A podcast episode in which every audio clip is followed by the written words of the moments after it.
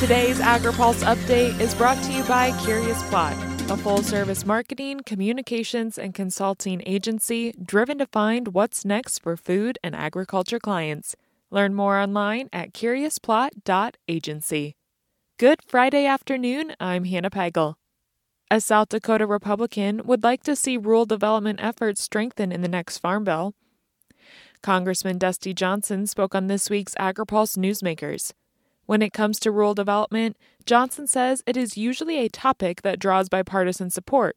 However, he says there are some areas where Democrats and Republicans need to make sure they are on the same page, like rural broadband in the upcoming Farm Bill debate. We want to make sure that when we're talking about rural credit, when we're talking about rural utilities, when we're talking about uh, particularly broadband, um, that we are focused on making the improvements that need to be made on something like broadband. Clearly, speeds change every year. I think we want to make sure that in the next two months we're having a meaningful and robust conversation about okay, exactly what does it mean to have internet? Uh, I don't think we would count dial up as a broadband these days. But where do you draw that line? Where should the Farm Bill programs draw that line? Todd Van Hoose with Farm Credit and Ethan Lane with the National Cattlemen's Beef Association were also on this week's show to further discuss the economy and the upcoming Farm Bill. Van Hoose says if Congress wants to help the agriculture industry, they can start by supporting rural communities. Increasingly, we see agriculture and rural communities interdependent on each other.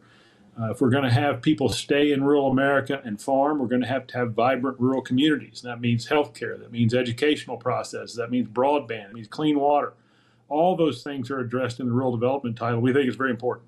Van Hoose says Farm Credit's goal is to make rural communities more vibrant. The ability to support for Farm Credit System institutions in partnership with community banks to support more rural community facilities things like uh, healthcare, uh, walk-in clinics, uh, senior care facilities, child care facilities, the kind of things that make a community vibrant out there. And we, we've been doing some of that on a very limited basis for a while. We'd like to make that permanent law to make sure that we can uh, really support those institutions you can hear more from Representative Johnson, Van Hoose, and Lane in this week's show, which you can watch on agripulse.com or on RFD TV tomorrow morning at 11 a.m. Eastern, 8 a.m. Pacific.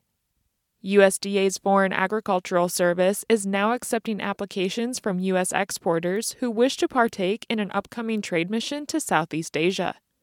USDA Trade Undersecretary Alexis Taylor will be leading the trade mission to Singapore and Malaysia this upcoming October. Taylor says Malaysia is a major food processing and re export hub in the Southeast Asia region. It's a growing market. We are sending products such as wheat, rice, beef, dairy, and a lot of different fruits. But also, we see growing demand for soybeans, some processed fruit and vegetable products, tree nuts, and then also just consumer packaged goods, things that are going directly to consumers. We see a growing middle class, more disposable income, and a really desire to buy those U.S. food and ag products directly. And so I think there's a lot of opportunity here. It's a good market, but we see it as certainly a growth market for our exporters Taylor says the U.S. hit a new record exporting to Singapore by sending $1.4 billion worth of product to the country in 2022.